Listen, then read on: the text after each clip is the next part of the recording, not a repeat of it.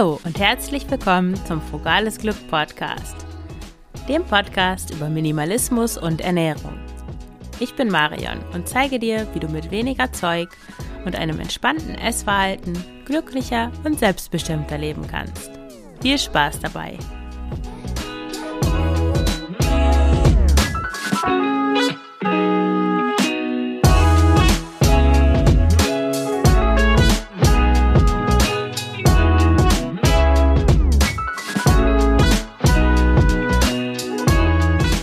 Dieser Folge geht es um nachhaltigen Frugalismus. Ja, bei Frugalismus denken viele an Verzicht und krampfhaftes Sparen. Ich lebe frugal und verzichte auf gar nichts, ganz im Gegenteil. Ich bin reich an Zeit, an Wahlmöglichkeiten und auch an guten Gewohnheiten, dank derer ich nachhaltig lebe und meinen CO2-Fußabdruck klein halte. In dieser Episode möchte ich dir erzählen, was ich unter nachhaltigem Frugalismus verstehe und ich möchte dir sieben Tipps geben, wie auch du nachhaltiger und frugaler leben kannst. Zunächst einmal, was ist Frugalismus überhaupt? Und wie unterscheidet er sich so vom Minimalismus? Man könnte vielleicht sagen, Frugalismus gleich Minimalismus plus Finanzen. Frugalisten ja, leben auch minimalistisch, konzentrieren sich aber aufs, auch aufs Sparen und Anlegen. Und ja, je nachdem auch darauf weniger zu arbeiten.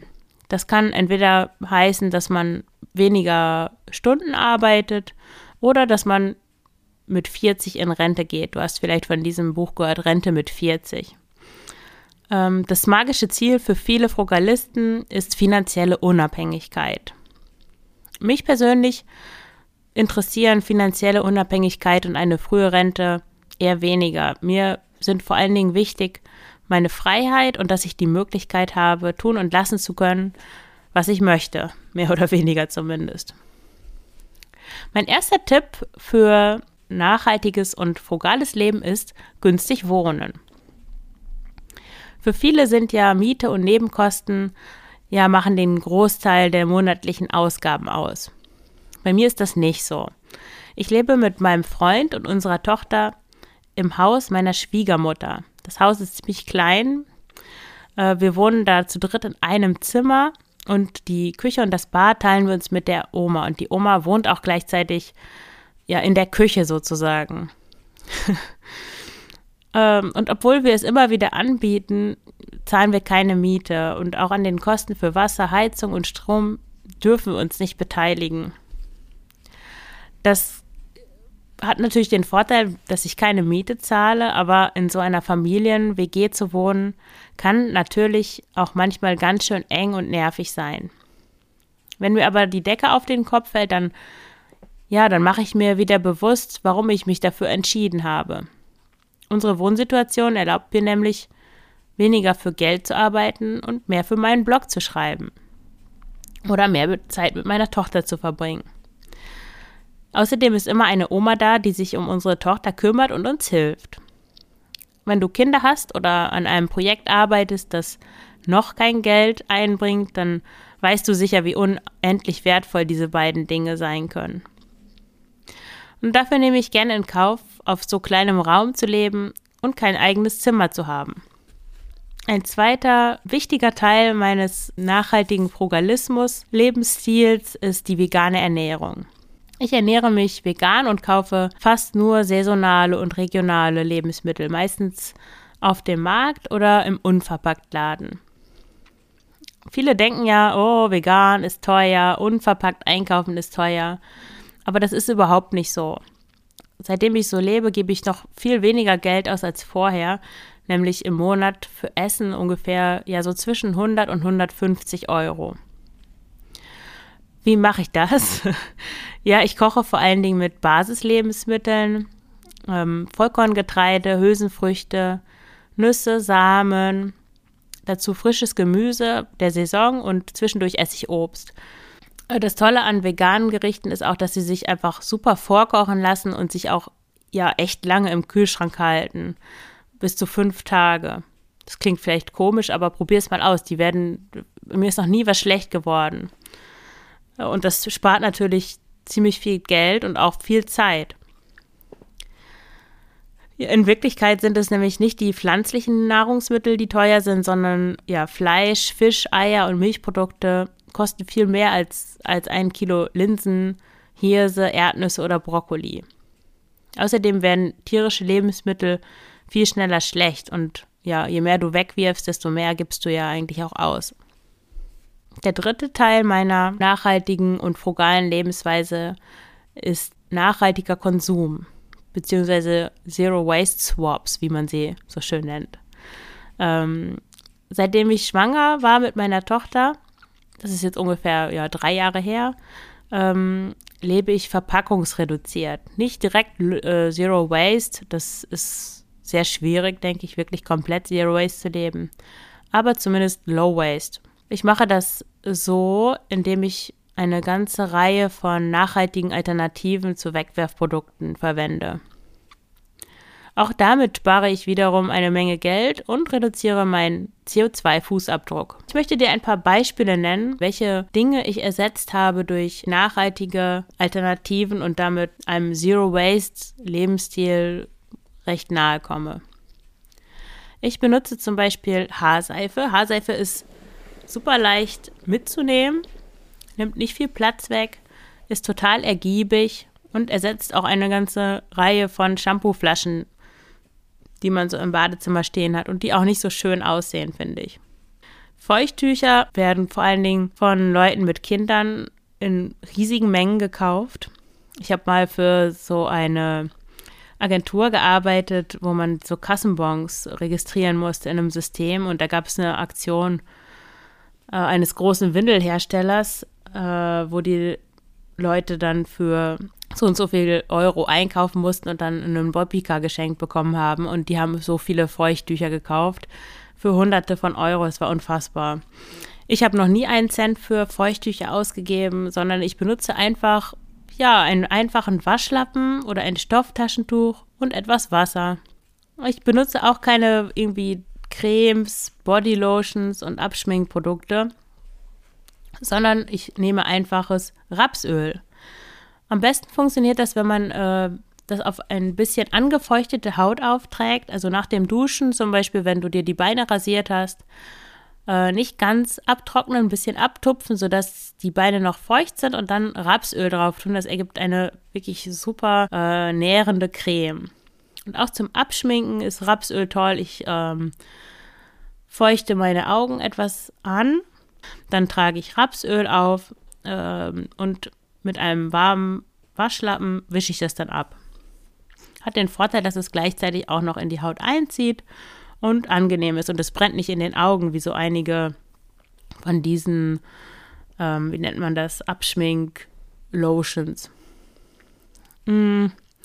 Auch fürs Rasieren habe ich in den letzten sechs Jahren, ich würde sagen, vielleicht 25 Euro ausgegeben, äh, weil ich nicht diese Systemrasierer kaufe und diese Scherköpfe, die man immer wieder dazu kaufen muss, sondern ich benutze einen Rasierhobel und solche Ersatzklingen. Da kostet so ein 200er Pack ein paar Euro. Also es ist nicht teuer und es funktioniert super.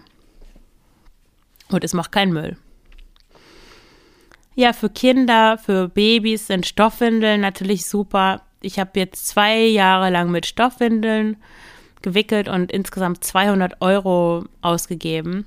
Natürlich ist es erstmal eine Investition für diese Überhosen. Die rentiert sich aber schnell wieder, weil du ja zwischendurch keine Kosten hast, außer die, die Wäsche. Ähm, und jetzt, wenn meine Tochter trocken ist, werde ich die Überhosen auch wieder verkaufen. Ich denke, dass ich nochmal 100 Euro ähm, dafür bekomme, sodass ich eigentlich für das ganze Stoffwindelpaket nur 100 Euro ausgegeben habe.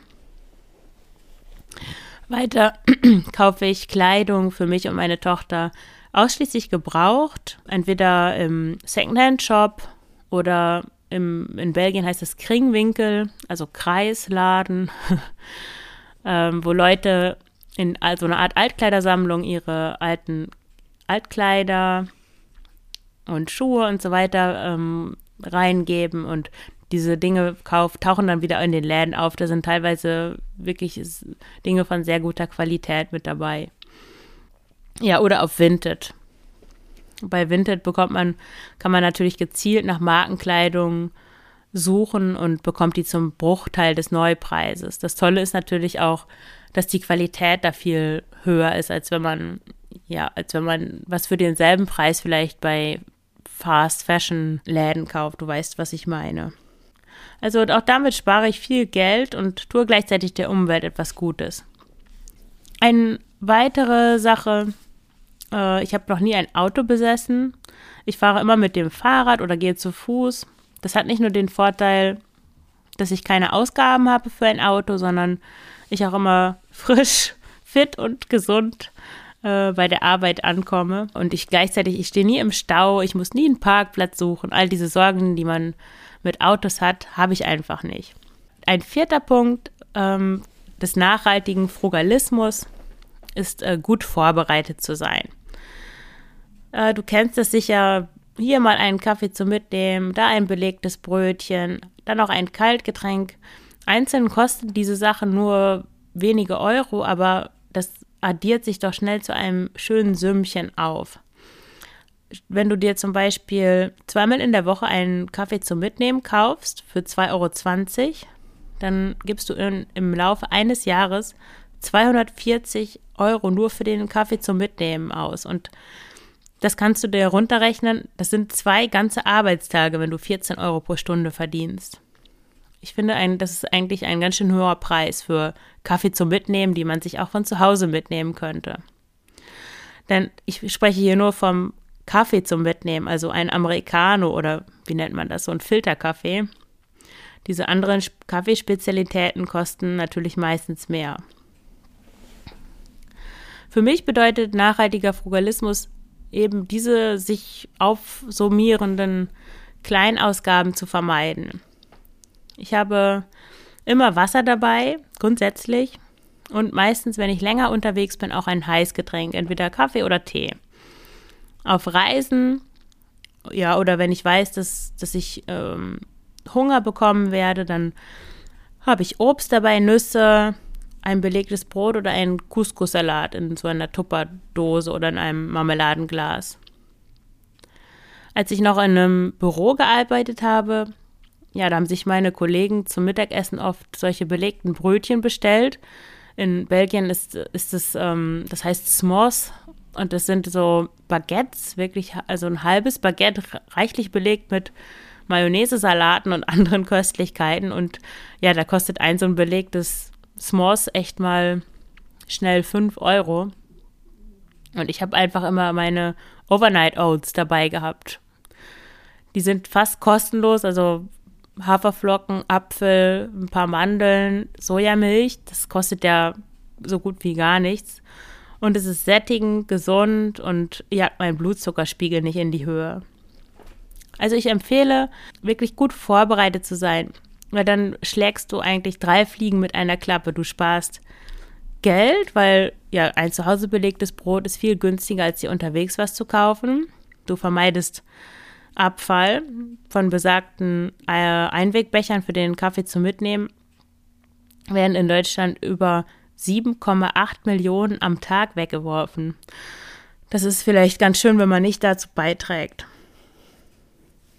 Außerdem die dritte Fliege, äh, ernährst du dich viel gesünder, weil ja, was du dir selbst machst, ist, da weißt du, was da drin ist und du bist vielleicht ein bisschen vorsichtiger mit der Mayonnaise oder ja, anderen Sachen, die da irgendwo reingeklatscht werden.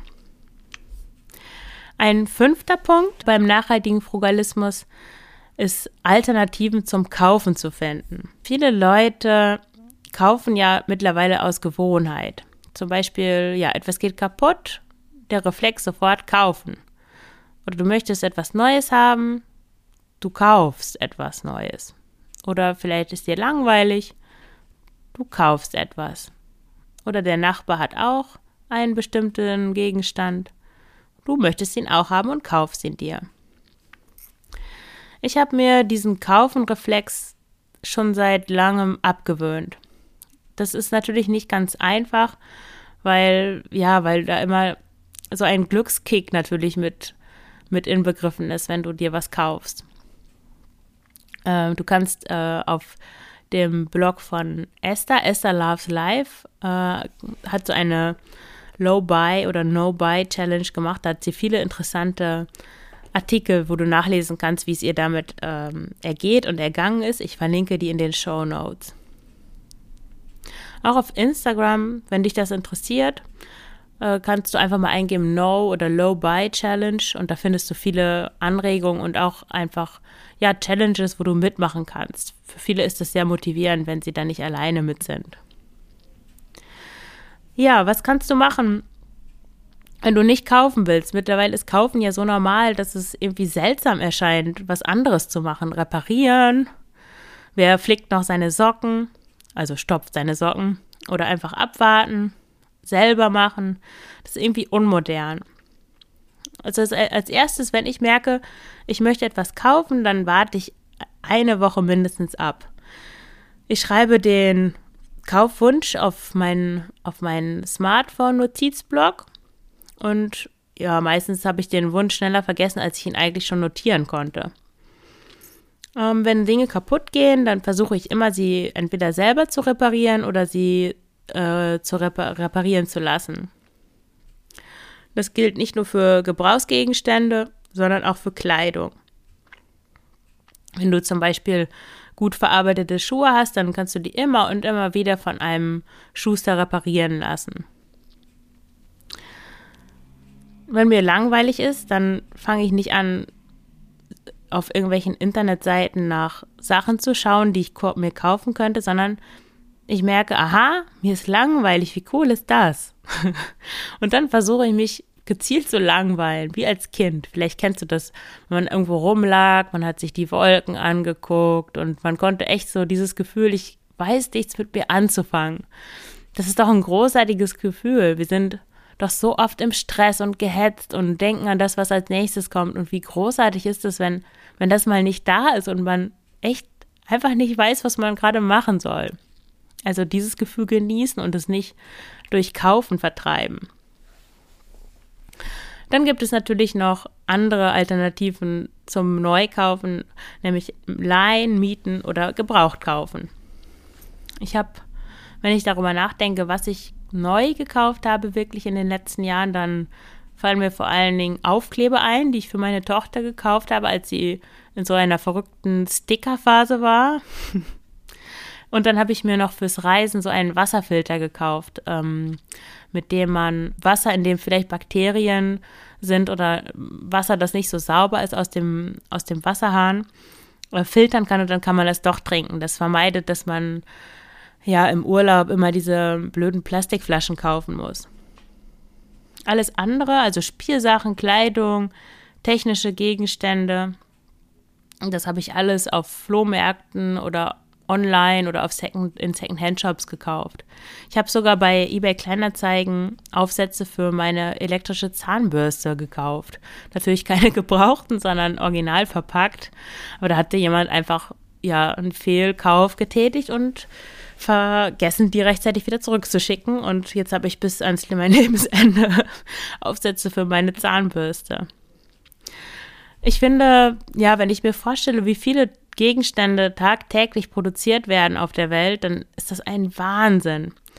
Überleg mal, welche Massen dabei zusammenkommen, wenn du das auf zwei Tage äh, berechnest oder auf eine Woche, auf einen Monat. Und eigentlich existiert das alles schon. Wir haben ja schon alles. Es wurde alles schon, schon produziert. Wir konnten aufhören, Dinge zu produzieren und würden wahrscheinlich locker 50 Jahre länger leben können. Technologie muss natürlich weiterentwickelt werden, aber was Konsumartikel angeht, ist eigentlich alles schon da. Da muss man keine neuen Dinge kaufen. Ein anderer wichtiger Teil meines nachhaltigen Frugalismus ist, ist es, einen Überblick über die eigenen Finanzen zu haben. Das ist mir ganz wichtig. Ähm, ein bewusster Umgang mit den eigenen Finanzen. Ich habe ein Haushaltsbuch, das ich führe. Ich habe auf dem Blog ein ausführlichen Artikel darüber geschrieben, wie du auch so ein Haushaltsbuch erstellen kannst. Schau mal nach unter frugalesglück.de slash Haushaltsbuch minus erstellen. Ich verlinke das in den Shownotes auch nochmal. Und ähm, in diesem Haushaltsbuch, da schreibe ich einfach eigentlich alles auf, ähm, also meine laufenden Kosten, alles, was ich mir kaufe, alle Ausgaben für Lebensmittel und auch alle Einnahmen, die ich äh, bekomme. Das sorgt dafür, dass ich jeden Tag einen Überblick über meine Einnahmen und Ausgaben habe. Ich mache das über Google Tabellen und Google Formulare. Das ist in dem Artikel genau beschrieben, wie das funktioniert. Die Daten werden dann in so eine ja, Excel-Tabelle, Google-Tabelle, wie auch immer, kann man exportieren und so lassen sich auch alle Daten dann in so schönen Diagrammen darstellen, sodass der Überblick nochmal größer ist. Dann kannst du genau sehen, wie viel welchen Anteil deines Geldes du für, für welche Art von Dingen ausgibst.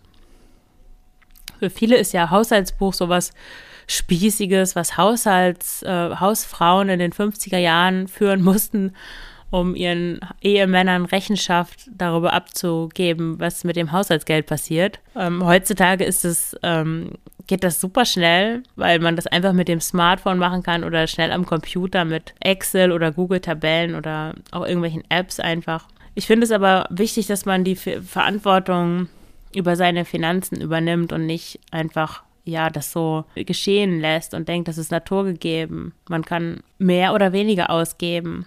Und um herauszufinden, wo man sparen kann, ist es natürlich wichtig, dass du weißt, was du genau ausgibst. Wenn du jetzt zum Beispiel siehst, dass du 200 Euro im Monat für Essen und Getränke zum Mitnehmen ausgibst und du hast eigentlich immer ja 0 Euro übrig am Ende des Monats oder so sogar weniger, als du eingenommen hast, dann kannst du gezielt daran arbeiten, in diesem Bereich weniger auszugeben. Und jetzt komme ich noch zum letzten Teil des nachhaltigen Frugalismus und das ist Investieren ja, investiere. Natürlich kein Frugalismus ohne Investition. Die ganzen gesparten Massen an Geld müssen ja irgendwo hin. Frugalisten und auch andere Menschen, die sich mit dem Thema Geldanlage beschäftigt haben, entscheiden sich da oft für sogenannte ETFs bzw. Indexfonds. Ähm, ich habe mich für einen nachhaltigen ETF entschieden. Wenn du genau wissen willst, was ETFs genau sind, dann kannst du das in meinem Artikel zum Frugal, Frugalleben nachlesen. Den verlinke ich auch nochmal in den Show Notes. Nachhaltige ETFs, da sind jene Branchen und Firmen rausgenommen, die ja, irgendwelchen Geschäften nachgehen, die in irgendeiner Hinsicht zweifelhaft sind. Zum Beispiel Unternehmen, die Waffen produzieren, Alkohol herstellen oder Zigaretten, die gentechnisch veränderte Lebensmittel herstellen. Nachhaltige ETFs sind im Prinzip dasselbe wie gewöhnliche ETFs, nur die Rendite fällt ein bisschen niedriger aus. Aber trotzdem bekommt man viel mehr Prozent von seinem angelegten Geld als auf einem Sparkonto. Und ja, auf dem Sparkonto bekommt man ja fast gar nichts. Natürlich ist es mit dem Anlegen so eine Sache, ne, weil auf irgendeine Weise investiert man immer in den Kapitalismus. Ich habe zwar, wie gesagt, den nachhaltigen ETF, aber auf den ersten drei Plätzen befinden sich da die großartigen Unternehmen Tesla, Microsoft und Nvidia. Nvidia stellt Grafikprozessoren her. Und ja, das sind zwar inno, ähm, innovative Unternehmen, die tolle Sachen herstellen, aber natürlich sind es auch kapitalistische Unternehmen, die eine Nachfrage erzeugen, die vielleicht gar nicht da ist und die dann versuchen zu stillen mit ihren Produkten, die sie herstellen und dadurch irgendwie auch zu diesem Konsumwahn beitragen, den ich mit meinem nachhaltigen Frugalismus eigentlich ablehne. Ja, aber so ist das, wenn man irgendwas mit Geld zu tun hat, fürchte ich, dass man aus dieser Kapitalismusnummer nicht rauskommt. Wir sind ja Teil des Systems und da muss man halt, da habe ich einen Kompromiss gemacht. Tja, jetzt interessiert mich natürlich, wofür du im Monat am meisten Geld ausgibst und was du mit dem Geld machst, dass du sparst. Hinterlasse gerne einen Kommentar unter dem Beitrag. Ich verlinke nochmal ähm, in den Show Notes, wo du den finden kannst, auf Frugales Glück. Und dann freue ich mich, wenn du den Podcast abonnierst, wenn du eine Rezension schreibst auf iTunes. Hab noch einen schönen Tag. Bis zum nächsten Mal. Alles Gute. Deine Marion.